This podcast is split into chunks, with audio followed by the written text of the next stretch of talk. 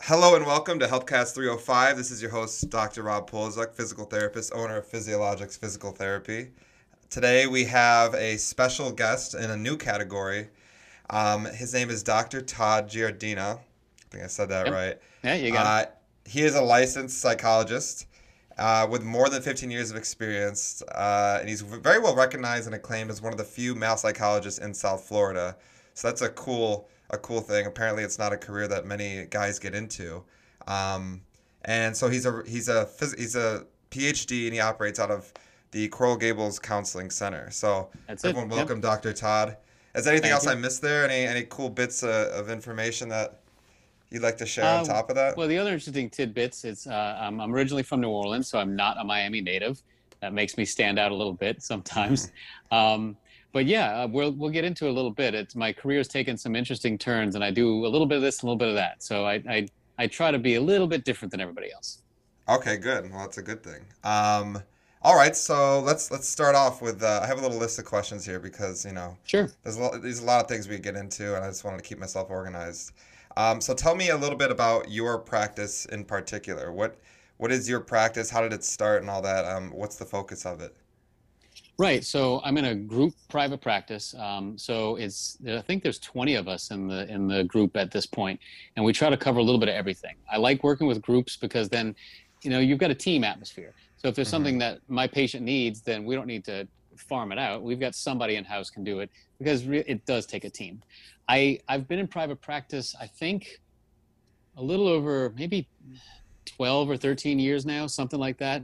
But I really got my start working in hospitals. And so I, I like the hospital team atmosphere. I like the idea that there's parts of a patient's care that I can't tend to. And so I want to have backup. Um, private practice has been great. It's fun because I make my own hours. It's fun because I get to choose a little bit of who I like to work with. And what I've found is that that kind of chose me. Uh, I've I was trained as a health psychologist. I was trained to work in pain management and end of life care. That's really what my course was throughout my education, my training years, my like really when I was figuring out what I was supposed to be doing. But then when private practice started, it sort of chose me that the people who tended to come back, the people who tended to choose me as their therapist, the people who had the best results tended to be women. And women and couples both Mm-hmm. and I found success there. I found that maybe this is where I'm supposed to be. So even though technically it's not where my training was, I don't have a great deal, hardly any training in couples therapy. And women is not something that's really a specific focus when you're saying this is what I want to do as a psychologist. That's who chose me. When I was trying to figure out who do I work best with, it kind of was answered that this is who we think you work best with because this is who keeps showing up on your doorstep, right? And so now the focus has become I still integrate the health psychology, the pain management, the end of life care when needed. But my focus has been women who are going through a life change. And that tends to be sometimes they bring in a spouse when it's marital issues or when it's you know, child issues. Uh, but it's women who are debating getting back into the workforce, changing career, going back to school. Uh, do I need to change my relationship? It's there's something that they've hit, and we try to help them get past that roadblock. Okay, okay. So it kind of came it kind of came to you in that sense where you, you started off thinking you were doing one thing and then you realized that you maybe were more specialized in another or people at least the people that were drawn to you kind of told you Right. who it Right. showed you what you were better at, right? Right, and I and you know it's interesting. I get to know a lot of people's stories, and that's part of my my job, right? I get to hear people's intimate details, and for so many people, so many career professionals, that's how it goes. That I thought I was on path A, and I ended up on path W, and that's where I'm at. So it's I, I stuck I stuck with the career, but I've definitely pivoted a couple of times into where I felt the right niche was for me. All right, cool. Yeah, definitely. I, I had the same thing with me. I mean, it's you start off thinking one thing and you go through school and then you can totally switch it. Um, you, you just find out who you like. That's why clinicals are important. That's why that experience is important. But sometimes your patients end up choosing you, which is good because it, it's like it's a natural ebb and flow. It's the invisible hand of this health career that gets you where you want to be, hopefully. Um, well, and whether we admit it or not, we're in the it's it's a people business. You and I are both. You have to interact with somebody, and so it's not purely money. It's not purely function. It's got to be who you jive with, and there's it's it's customer care, it's interpersonal skills, and some people you just kind of vibe with better. You, you Yeah. get them, they get you, and and we need to trust our our professionals. it's so many times I've had patients come and they talk to me about their their medical professionals, be it a, an OB-GYN or a PCP or a psychiatrist or whatever, and they'll say, I mean, maybe he's great, maybe she's good, but I just don't like him. I don't feel like they listen. I don't feel like they get me. So there is this kind of matching that I think naturally happens in our fields. Yeah, definitely. And if you get that kind of feedback from someone, it's usually a sign that maybe you should be working together. So it's good right. that you yeah that we find the correct match. Um, Sorry. So you were. Oh, sorry. Siri's talking over here. Let me turn this off. Um, you can so join the conversation. A, yeah. Right. She's she wants she has some things to say. You know, she's a woman. She has some. She's it. interested in what you have to I'm, offer. I'm listening. Yeah. um, so your specialty, like you said, is relationships and and women. Um, yeah. And it seems like your experience working kind of led you to that. Um, what are some of the things, specifically in the relationships category, that you can delve into? What are some of the biggest things you see with relationship issues, like maybe in the South Florida region, if that's any different, um, with relationships?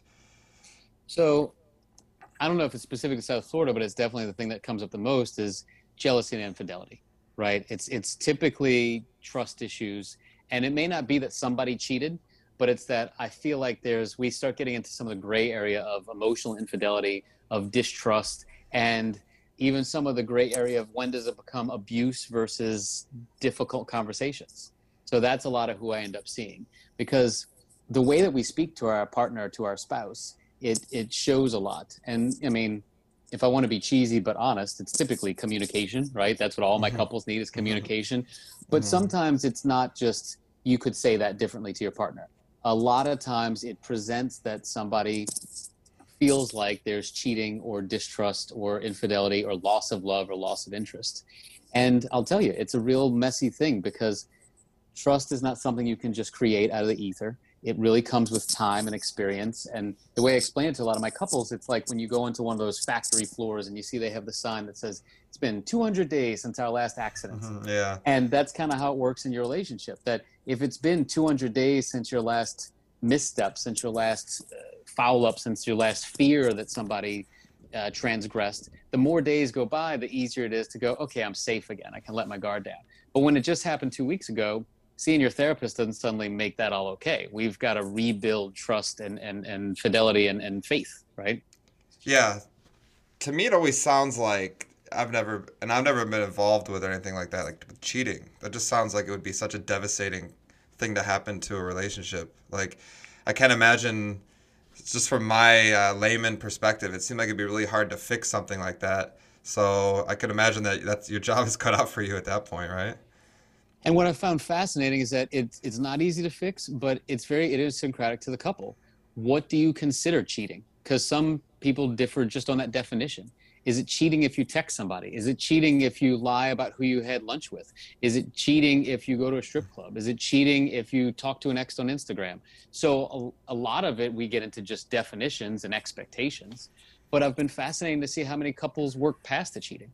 And that's something that it's it's very specific to the couple. There's no magic to make you get past that. You got to really both be willing to do the work. But there's so many factors that get involved. And whether it's getting past cheating or whether it's deciding do we stay together for whatever the reason may be, there's a lot of things that you need to consider and a lot of what I provide is the space to have that conversation.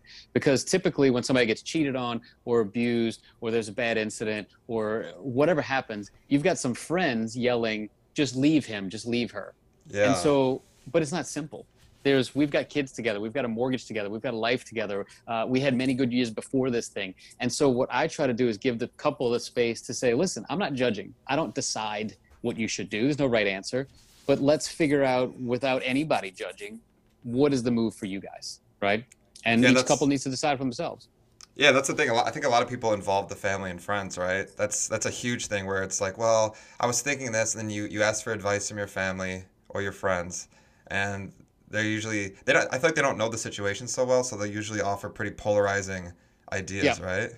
Yeah, we so, immediately back our person, assume that our person is right, and then the other danger that comes with that is then now if he or she, whoever your partner is, if we mend, then now the family looks at you with the stink eye, right? So it's a yeah. real. What I try to provide for whether it's women or the couple is also a place to talk because some people have figured out I can't go tell my family. Now they're going to look at my relationship weird the rest of the time we're together. So I can't tell the people I would usually tell. So where do I put this? And your psychologist is who you tell because you need to talk to somebody. But you know you can't tell these people or they're going to be biased. You know. Yeah, some people are big sharers and some people don't want to share stuff with their family. I mean, personally, with my family, I don't want to really share anything with them. I I know my mom gives bad advice in my opinion. Hopefully she doesn't watch this episode, but we'll see. Too many cooks in the kitchen. No, what I tell everybody though is that you need the right type of advice. Your mom can give great advice about a certain topic, but maybe relationships isn't it. So you need to ask the right expert. And I tell my my patients, listen, you shouldn't bring me your car and tell me it's going ticka ticka ticka ticka because I am not an auto mechanic. Mm-hmm. But you shouldn't ask your auto mechanic, should I leave my husband? Because they don't know. So it's the key is to ask the yeah. right person the right advice. And too often people ask relationship advice from that friend who's been in bad relationships. So does that friend really know what they're talking about? Yeah. Maybe they're not an expert on that field, you know? It seems like, at least in my generation, the people who are most vocal about relationships and things like that on Instagram and online, you know, because Instagram's where I spend some of my time looking at yeah. you know, random people posting. Those are the people that are always in like, I don't I feel like I wouldn't want their advice anyway. They're usually talking about relationships and how they get involved with the wrong people. It's always dramatic, and it's like, why would you? I feel like that wouldn't be the person you want to talk to, but those are usually your friends and and then you might talk to them because you see them always posting about it and then you might get some advice that comes from like a a perspective that might not be the best for you or your relationship well because what we do as humans is we want to feel connected we want to feel not alone we want to feel familiar so this feels familiar i just got out of a bad relationship so did this person on instagram so we can relate and it's nice to feel related to but if you're trying to make choices you want to ask somebody who's been in a healthy relationship or who found a partner after 10 years of being single. That's whose advice you want. You don't want advice from the person who's stuck in the same spot. You want to commiserate. But sometimes we confuse that commiserating, hey, you're like me, with, oh, I should do what you do. Right. And so that's kind of the trick is understanding the two different phases. Yeah, I can imagine that. That's that's probably and that's something that a lot of people themselves want to be qualified to take care of themselves with. I'm assuming they would probably make that they that's why you probably want someone like a that's qualified to step in because people on their own they don't always make the best decisions as we know. I know that with PT at least. I'm yeah. sure that you know that with your with your profession. Oh yeah. So so that's the couples aspect. Um, what about women's issues? So you said that women kind of ended up the women in the couple concept gravitated to you in your practice. Mm-hmm. What do you what about women drove them to you and what are some common issues maybe the listeners would like a female listener would come across as a woman what's the most common thing that you're seeing so yeah what what i try to provide and I, am not always i don't claim to be perfect at it but what i try to provide is that i can when i'm talking to heterosexual women and couples i can provide a little bit of both sides because i understand women's viewpoint but then i can talk as the man in the room so a lot of mm-hmm. what I do with my women is say, if I were your husband, I could imagine feeling this way in reaction to what you just said. If I were your son, your brother, your father, so, and I deal with a large age range. So there's some younger women who are in their early 20s who will say, listen, I don't like the way your dad spoke to you. If I was your dad, I would try to say this. And maybe you still don't like the thing you I said, but I'm trying to give you a different perspective of what a dad might feel for his daughter. So I try to give that male perspective, but it's I'm not your dad. I'm not your husband. So we can role play some things. We can run through some scenarios. We can do it in a in a non-contentious area. And I mean, I'm just one guy's opinion. I don't represent all men, but at least it's somebody who you don't have a sexual relationship with, you don't have a familial relationship with. So it removes those complications, and we can have that male-female dialogue. And that's a lot of what I provide what I find with that though is that so many women will write down on the intake form, I'm coming in for X, Y, or Z issue. And then after about 20 minutes of the initial session, we finally get to, and yeah, I've got some relationship stuff going on. So it's always relationships because, and it may not be romantic relationships. It may not be with the guy in your life. It might be with your sister or your coworker, but we are our relationships and women more than men are more vocal about working through the relationship. And so that tends to be what ends up happening is that you know, like I said at the beginning, I talked to a lot of women about that that phase transition. Do I need to make choice A or choice B? And again, while I don't make the choice for them, we talk it through in an open forum to help you come to what feels like the right choice for you with no judgment. Um, but those choices so often center around your relationships. Anxiety about a relationship fear about a relationship self-judgment from something somebody said to me in a relationship. So it's sort of disentangling that who are you versus your relationships. And at the core what i really try to do is help women find the who am i at my core if nobody's looking if nobody's judging if instagram's turned off if my family's not giving their feedback then who am i truly yeah, and so you're mentioning the communication aspect, and you know, girls. I feel like everyone thinks that women are better at expressing it, and it seems like you might agree with that. So, what is it with guys that you know that they sometimes just let things passively go by, and they're worse at communication? Is it the way that society is, or the way that they're raised?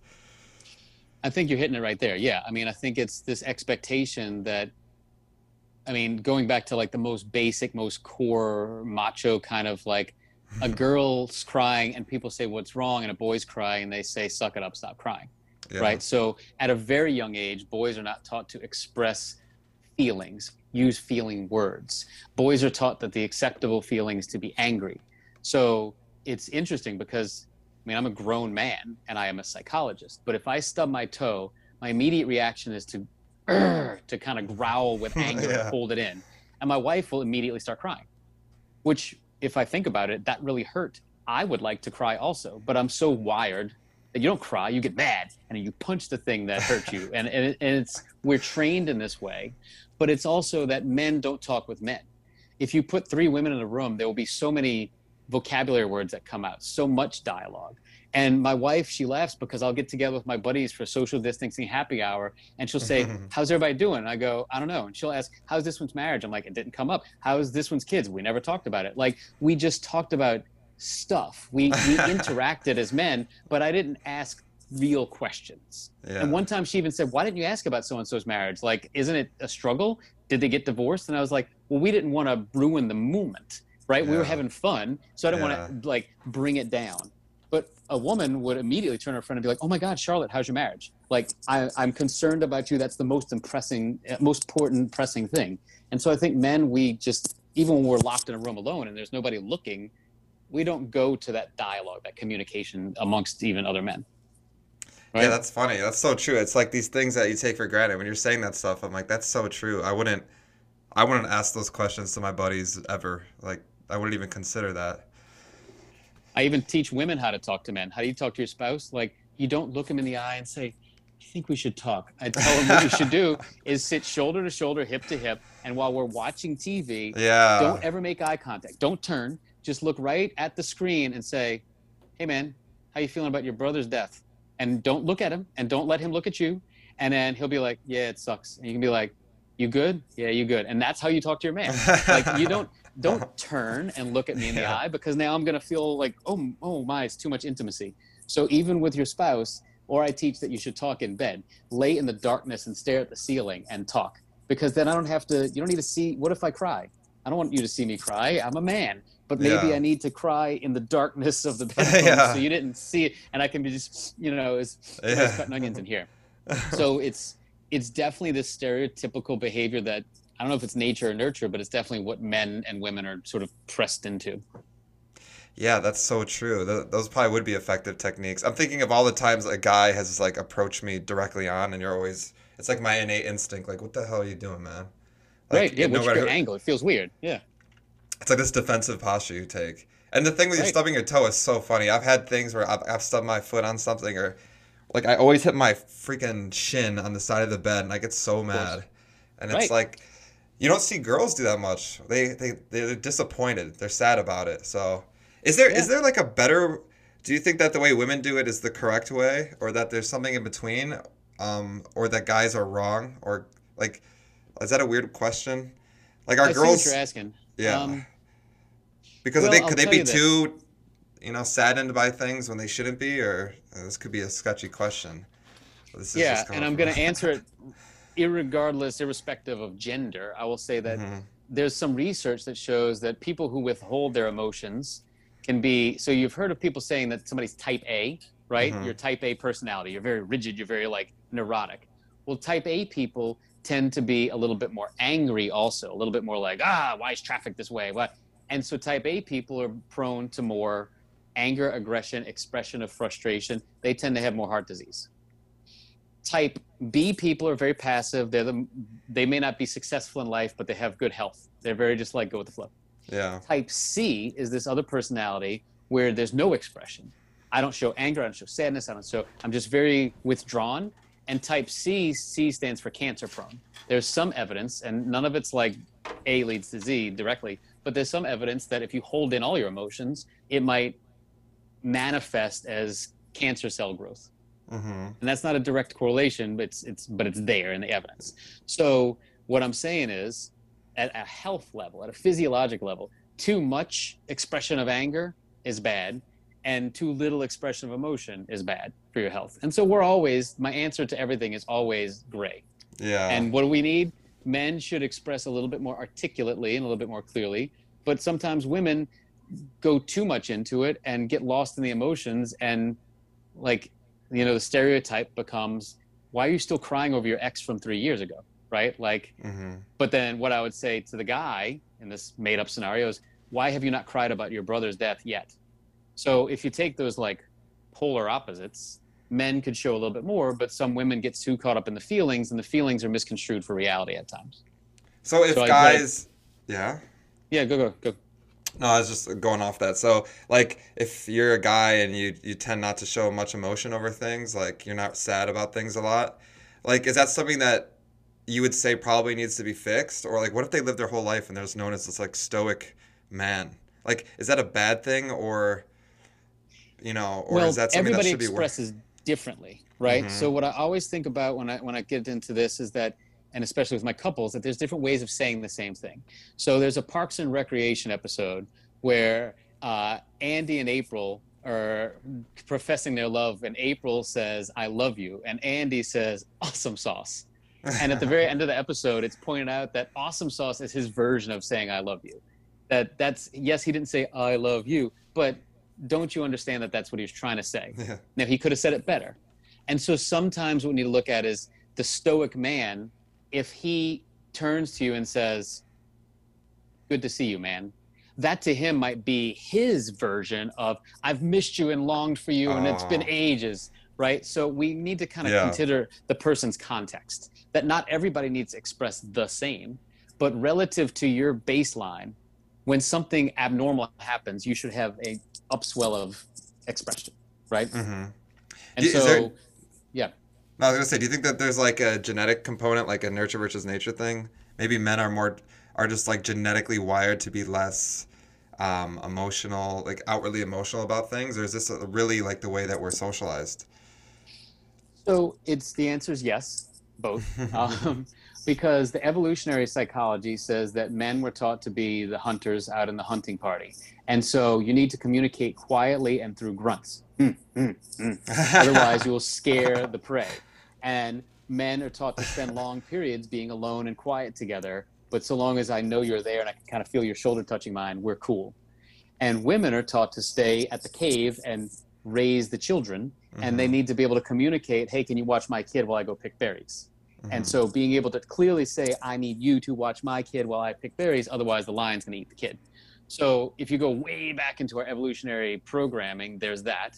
But then societally you see different cultures. There's a lot of interesting research about different cultures both your culture of origin in terms of um, like where you grew up your culture of your family and your ethnic background and all speak to different ways of expressing emotion. And what is kind of planned into you, what is programmed. If you go, if, if I, I'm stereotyping, but it's based in truth, so I, I don't mean any ill harm. But if you go to a Mhm. funeral in the British countryside, it's going to be very stoic. If you go to a funeral with a black community in Atlanta, it's going to be very expressive. And neither one is right or wrong, but it's what's idiosyncratic to that culture and what is Mhm. shown as acceptable behavior or expected behavior, right? Yeah, that totally makes sense. I mean, we can we can think already. Like, I'm uh, I'm Ukrainian, and you know I see a lot of Eastern Europeans. I have some patients that are Eastern Euros. Sometimes, uh, you know, Miami that'll happen, but Mhm. uh, they definitely have a different way of expressing themselves, the girls and the boys, as opposed to someone that might be from like Central America, Dominican Republic, Haiti, like they all have their different ways of expressing it, and it's kind of funny because you start picking up on trends. You try not to let it affect Yeah. you way you treat them, of course. No, but, But uh, even the things they say, like I'll be hurting someone, and they'll be like, "Wow, wow." It's like for some reason I think um, my my North Miami patients tend to be like that, where it's like they'll say "wow" instead of. I'm like, are they like impressed by the pain, or are they actually in severe pain right now? So Right. I got you got to clear things up with people because it's you know you or you just got to learn what they're like. So um, Well, I in can pain see the cultural aspect. pain management, which overlaps for both of us. Again, I Yeah. did that for many years. Mhm. Um, there's both a difference in how certain genetic background and ethnic ethnic background experiences pain. Like truly, pain tolerance is different for uh, black versus white men, different for redheads, um, uh, different obviously for men versus women.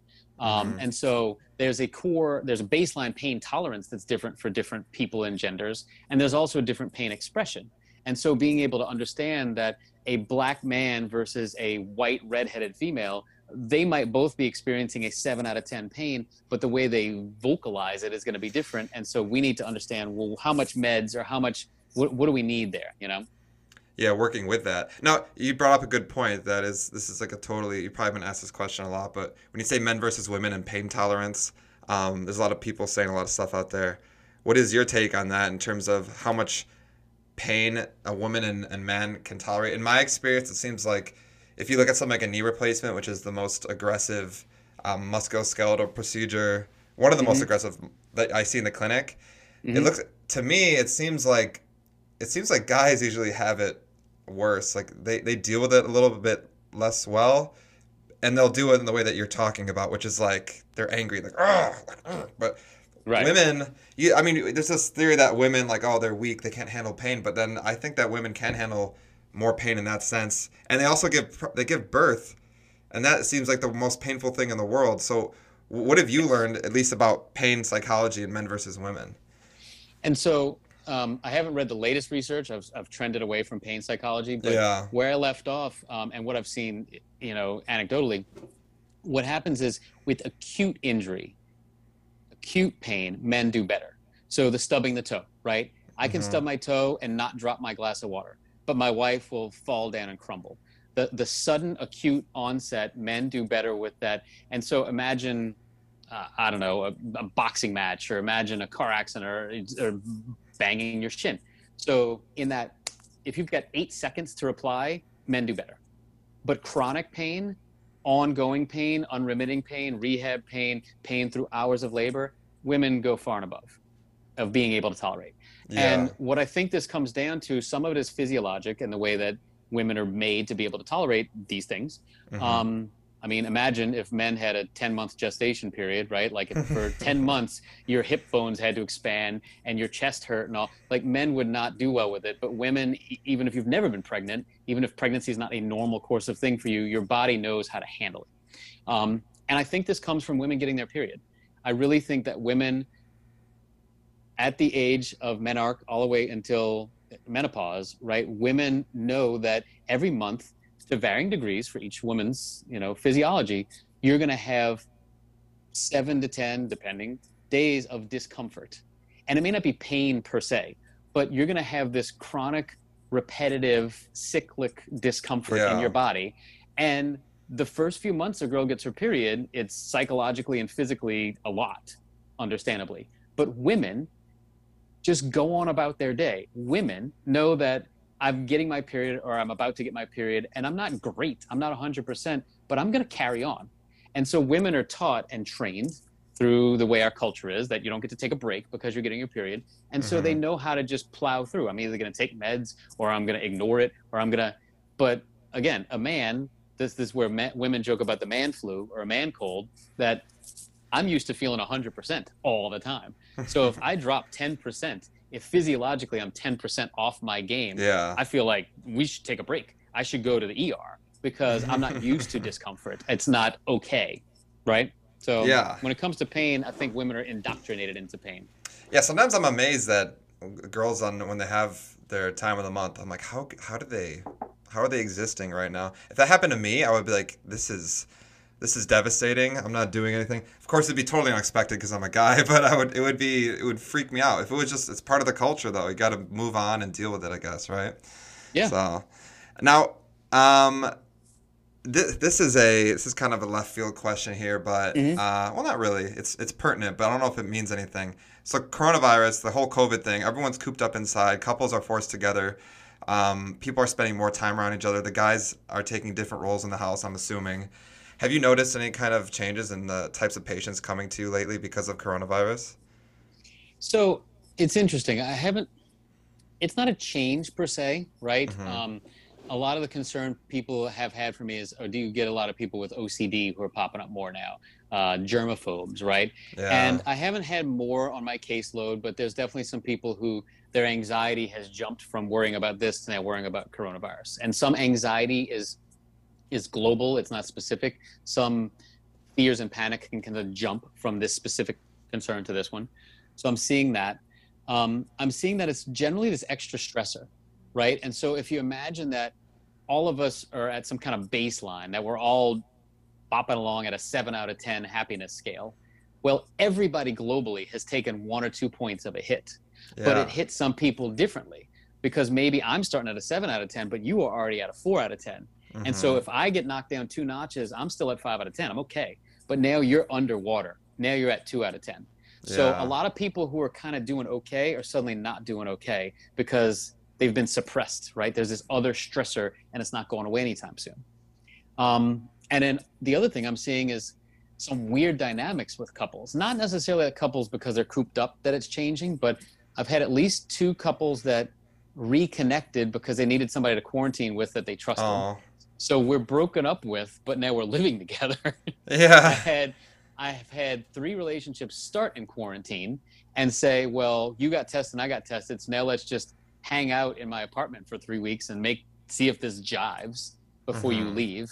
So there's been some weird sort of Yeah. quarantine dynamics that I don't know that I would have voted for, but we're working through it, you know? Yeah, no one wants to vote for coronavirus, but there are some. Uh, seems like there are some. That's what I figured. I was like, there's got to be some kind of coronavirus impact on your on your job. So, um, all right. that's so the biggest thing. And what I'm letting people know Yeah. is that you're depression is a hard term to use because there's so many it's on a scale, it's on a spectrum. But Mhm. like you don't need to think of yourself as depressed, but you need to think of all of us as suffering. And so this is what we would call in most cases an adjustment disorder. That if I remove the stressor, if I take my thumb off of you, if coronavirus goes away, then you're going to feel better. But right now, while we're in it, you're not doing so great. So we need to address the symptoms of the moment as though they are real, as though they are yours, as though. But we also need to not personify them and say, "Whoa, I'm a failure," or "I'm weak because I need antidepressants or therapy," or I, I, "I'm not doing well." Dude, nobody's doing well. So everybody Yeah. like depersonalize it. Don't take it like it's a failure of yours, but take care of it. And so I give, um, I'm sure you've given this analogy before, but I give the broken leg analogy that like, you don't need to tough it out. Dude, if you got a broken leg, slap on some crutches. I'm not saying you're going to use crutches forever, but right Mhm. now, use the crutches, man. And so right now, everybody needs their crutch of whatever it is. And you may not need therapy. Maybe you just need to eat a little extra ice cream or let yourself sleep in on the weekends Yeah. or reconnect with your ex, even though you know it's a bad idea, but I need something right now. And Mhm. so then when Corona lifts, then we're going to do a lot of reevaluating of, okay, now let's make that change. Let's get back to baseline, you know? Yeah, definitely. I mean, it seems the coronavirus just seems like a like it's a constant weight. Even if everything's good, you just you think about the fact that there's this world pandemic going on and Mm-hmm. things are closed and you start thinking about the economy and then it just it's like it's always hanging over you. So that's what I was thinking. Like I feel like people are probably constantly held back by that. And that's the biggest thing that I am seeing that I, I should say that has changed is that Yeah. people who used to cope through going to the gym can't. People used to cope by going to happy hour can't. People used to cope by going to the movies and escaping can't. People used to cope by traveling can't. People used to cope by going to church can't. So a lot of your typical Yeah. coping skills have now been removed. A lot of my extroverts are doing terribly Oh, because God, I'm yeah. used to being around people and now I can't. And so that's the big thing that you were doing fine with your life because you had your typical coping skills, but now I just yanked away 90% of them. So now what do you do? Yeah, the the gyms being closed is terrible, and they were gonna shut them down again, and I was like, what am I gonna do with my life? I was so depressed about it because I just spent three months using kettlebells. I had these two stupid kettlebells I used, and I learned a lot of cool exercises, but I was just like shrinking and shrinking, and I and I want to stay big, so it was really stressful for me. So I'm going to give a plug here. Um, there's a website I have no connection to, but I pitch this to all my patients. I have no idea Mhm. why it's called this. It's called Darebee, D A R E B E E. I don't know. I stumbled upon it like 10 years ago. But what it does is it gives you printable uh, eight and a half by 11 uh, uh, posters, kind of like you used to see in old school gyms, like Yeah. old timey. And it would be a poster on the wall of do these exercises with like the strong man and poses.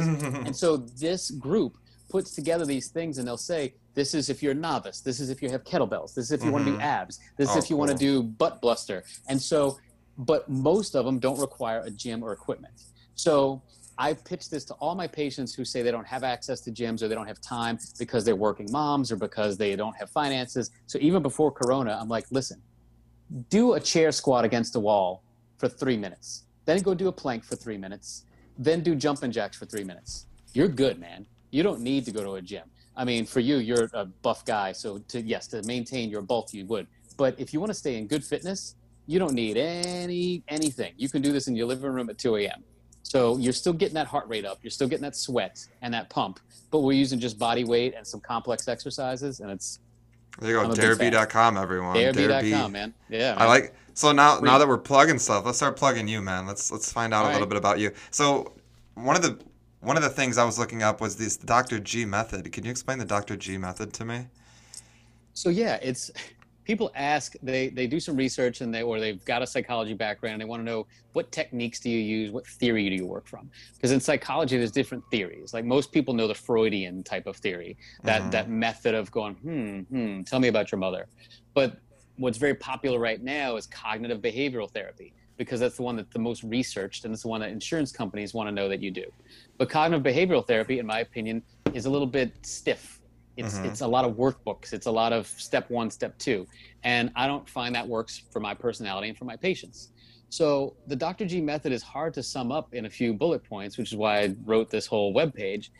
But I want people to understand what they're buying. That you're the customer and you need to know this is what you're going to get. Like part of the Dr. G method is that I will talk about myself. And not all psychologists do that. Not all therapists do that. That sometimes can startle people. But I think it helps if you feel like I'm another person in the room and we interact. I think it's, in my professional opinion, it doesn't work if I sit like the man on the throne and I just dictate what to do Mm-hmm. that works for a lot of professionals and a lot of customers. And so I'm letting you know this is what you're buying. And I say fuck and shit a lot. And that is off putting to some patients. But we talk about sex a lot in my sessions. And I need you to feel comfortable using whatever language you want and feeling like we can just be real. If you come in and you're upset about your life and you want to say, what the fuck, you're allowed. You don't need to censor yourself. I'm not your granddad. I'm not your boss. So it's okay. And so this is not a method that you would learn in school, right? But I'm also not making it up because there's a lot of um, snake oil salesmen in the in the field of coaching or mental health, or they put themselves out there these kind of vague terms uh, that they will be your guide, and they're just making it up, and it can quickly slippery slope into like the creepy guy who thinks he needs to sleep with his patients to cure them, or somebody coming Oh, up with these bizarre methods of like Mhm. we need to go take a hike in the jungle and you need to face death.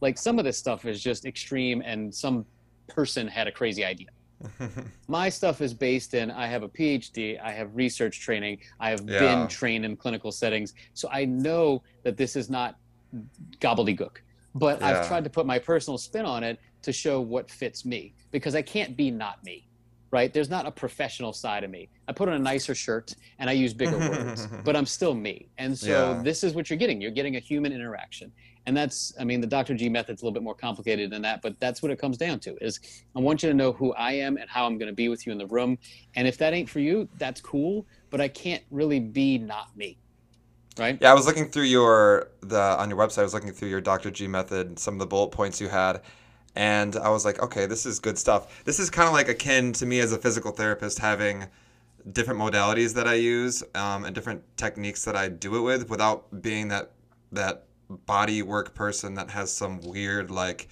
we're gonna rub um, THC into your earlobes. Like it's not like that's not what it's about. Like you're Right. just operating within your PhD, and you have your own methods that work, and they're unique to you. So that's really good. But it's And I remember also when- moving with. I'm sorry. Go. go, go. No, I was like saying when I was starting my Instagram, I remember you telling me specifically to to show more of me in my in my videos because people want to connect with you as a person and just like you, you know, you you use the swear words, you you talk about yourself, which I think I would like too. I wouldn't want to be talking to some stiff board in the wall. but some people feel comfortable with it. Some yeah, people. true.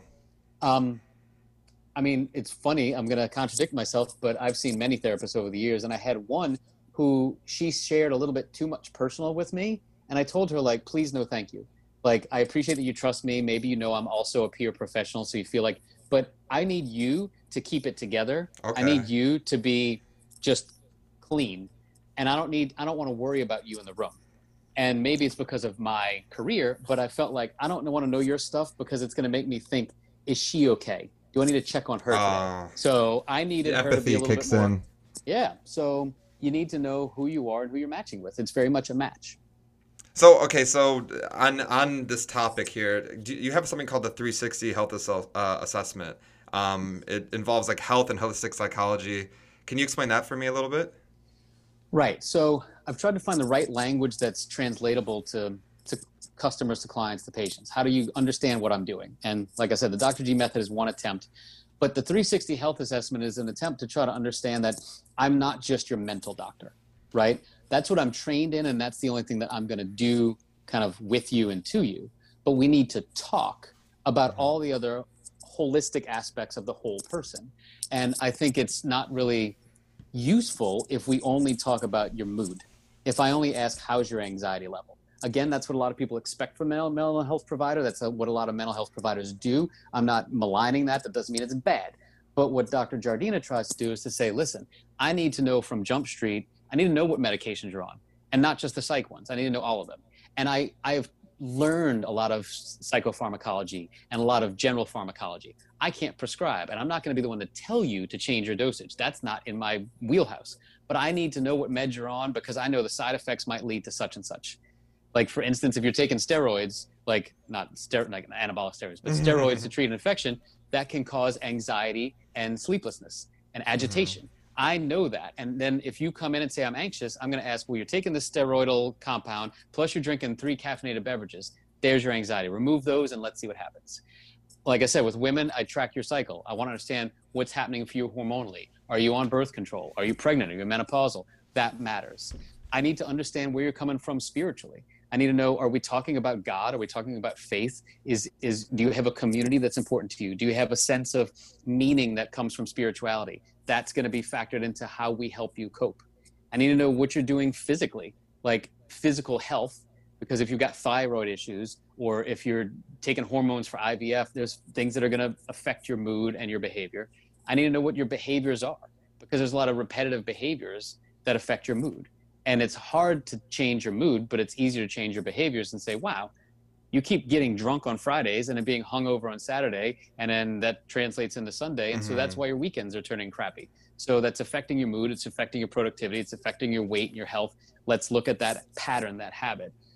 So what I try to do is look at all these different kind of pieces around the 360 degree circle and it's it's different for each person but if i don't ask those questions then i'm missing part of the whole then i'm just getting i'm just saying while you're sad but sadness could come from so many different sources and it's going to change so much how we we treat it we change it we help it right? So i try to get that whole piece in the dialogue and it's a lot to take in in the first hour and it's a lot to stay on track because next session you think we're going to talk about your relationship and we end up talking about your health condition when you were 20 but that's an important part of your narrative and so we try to put it all in there and it, it's a lot but it's you're a lot you're complicated Exactly. That, that's sense? the yeah. No, that's the important part about being a PhD. It sounds like because you have the knowledge base to address something from a pharmacological level, um, you know, biological, you know, socio, like all these things that contribute. You're you're incorporating because your curriculum and the things that you studied through school, you know, provide you with that. It's not like um, you know, it's it would be like someone going to a personal trainer if they had an injury with and you know you need someone that actually can address everything so you go to like a doctor physical therapy or like a physician orthopedic surgeon or something because they can they can look at the holistic view um, and it's it's good here that you have because with the psychology component it's like obviously i have no idea how i would address that for someone because that's not what i do but right. i could see that becoming very like without having a 360 health assessment like that i could see where it could become a mess where they go to a certain um, practitioner that they just look at like oh, how do you feel about that? And like they don't look at the maybe the other contributing factors. So it would be really important to look at the the whole the whole. Well then going deeper right? Like thinking of physical therapy right? Like right now i've got this weird thing that happens in my neck. Now i have no doubt that if i put some bengay on there and got a good massage it would feel better okay? But it keeps happening. And mm-hmm. so i need a dpt to understand, to really palpate, to get in there, to understand the muscles and the nerve endings and tell me, what is this? Is it ergonomics? Is it my genetics? Is it an old injury? And so you're going to be able to answer that differently because you're asking all these questions. Whereas my massage therapist is going to make me feel great. Okay. But then we never really figured out what was happening. Exactly. Yeah. Right?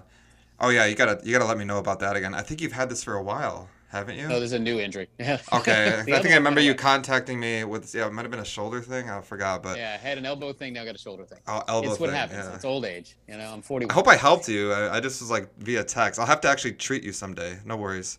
Um, so let's let me tell the listeners where they can find you, all right. that good stuff. Because your Instagram is entertaining to me and I'm a layman. I mean, I think it's cool. I, I you like re- sometimes you talk about things that are kind of in the in the social sphere that people are talking about, like the entanglement thing with Will Smith. I think I saw you post something about that. So you you have an interesting Instagram. Um, tell us about the Instagram, the website, how people can reach you. Right. So the Instagram is Dr. Todd Giardina. It's D R T O D D G I A R D I N A. Um, that's also the website, drtoddgiardina.com. You can also find me at coralgablescounseling.com and that's I'm mm-hmm. part of the Coral Gables Counseling Center. We're located off of 37th Avenue and Coral Way in the Bank of America building. Um, right now, we're not in person; it's all remote telehealth until COVID clears. Um, because doing therapy when we both have masks on has been pretty prohibitive. So at least this way, we can I can see your face, you can you can hear me clearly. Um, I take a little bit of insurance. It's mostly fee for service. Insurance messes up the patient and the provider, so we're trying to get away from that. Um, and as I said, I work with a team. So what's important is even if if you heard something that uh, today on this podcast that I can be helpful with, obviously I want to speak with you. But there's other pieces that I can't treat, and we've got people in my office who can do whatever would be needed. Who treat kids, who treat older adults, who work with families, who can test your kids. Uh, we have a, a psychiatrist one day a week, so we we try to cover it all. And okay, um, yeah, yeah, I will. I'm terrible I will, at marketing myself. I was like, well, the one thing that he hasn't like expanded on. I mean, I'm like that too. I, it's when you're marketing yourself, it's it's tough because you're like, you sometimes like, you need someone else to, to build you up. Yeah. Like this guy's awesome. I mean, I I met you through that Bumble Bizz thing. Bumble you're the only yeah. person I ever met through Bumble Bizz, and so you're you're proactive. You you. I mean, when I met with you, I felt I met in your office. It was a very comfortable office. I felt really good and um, it's I mean the only real psychologist uh, at this point that I know and follow in the Miami region, and I've heard great things too. Um, hmm. So people, please check him out. And so Dr. ToddGiardina.com, his Instagram is also Dr. Todd Giardina, always posting cool stuff. Um, and it seems like you're always willing to help. So if you if Instagram's your thing, feel free. It seems like to message you would be okay. Now I'm just mm-hmm. telling people to harass you. and then you no, can check out his website. His website goes over all the things that that you could possibly like all the frequently asked questions you might have mm. uh, for for Todd. So so check him out. Um, is there anything else that we missed today that that well, you might want to mention? When Corona is not going on, uh, mm-hmm. I, I do I tend to do seminars and talks and workshops, and obviously that's all shut down right now. And I've thought about doing it remote, but I like to interact with people in the room in mm-hmm. person. So once the smoke clears and the dust settles, we'll be going back to that. Um, and so that's something to look forward to. I love doing that the the group in person dynamic. I think it's fun to get people meeting each other. It really helps to have the Q and A and like and pick my brain and let's have this dialogue, kind of like what we're doing here, but with people in the room who who have similar concerns. So that'll be something to keep an eye out for. I really like doing those kind of workshops and talks. Um, it gets me excited. I think it gets people a chance to sample something that is usually kind of hidden in the closet. You don't usually get to meet a psychologist and just chat with them. Yeah. Uh, so that's that's to be TBD, but that's out there. Yeah, and uh, just for the listeners to know, I had written out some questions just to warn Dr. Uh, Todd here, and I basically didn't ask half of them, and most of my questions were off the top of my head. So it's not like he was prepared for any of these. So I, I imagine that your public speaking is pretty good too, because you got really in depth and had some interesting things to talk about with no warning. So uh, yeah, I've seen some of your engagements, like the Fisher Island uh, club yep. that you went to. So and that makes perfect sense. You have these communities living together and you know they're like a you know they're very loose knit but i mean like they're still kind of like families that you want to mm-hmm. at least mm-hmm. engage with so um, yeah, so uh, definitely look into that too for Dr. Todd. Any kind of public engagements or speaking things that you'd be interested in, because man, a psychologist that's like the perfect. Because uh, I always try to do these like events where I teach people things, and with PT, it's great in gyms and such. Mm-hmm, but of course. people could use you for like a lot of things. They could use a psychologist at any kind of uh, like a gym, uh, any uh, facility where people live. Like I feel like you would be a great like Thank any you. kind of psych any kind of psychologist. Um, because people don't address that stuff. Like that's the theme of the show. I feel like people really don't address the, some of their psychological needs and, and things. So, um, so listeners, if you have any issues, uh, check them out. And um, this is Dr. Rob Poliszuk with Physiologics with Healthcast 305. Thanks very much, Dr. Thank Todd. Um, I, you know, if you ever have time in the future, I'd love to have you on more because I feel like I could really talk about even one subject forever if I just keep asking you questions, and you're really good at answering questions. So I would, I would probably go on a rant um, myself, but we gotta go. But thank you very much, and uh, have a good day. Thank Thanks everyone for listening. Adios. Cheers.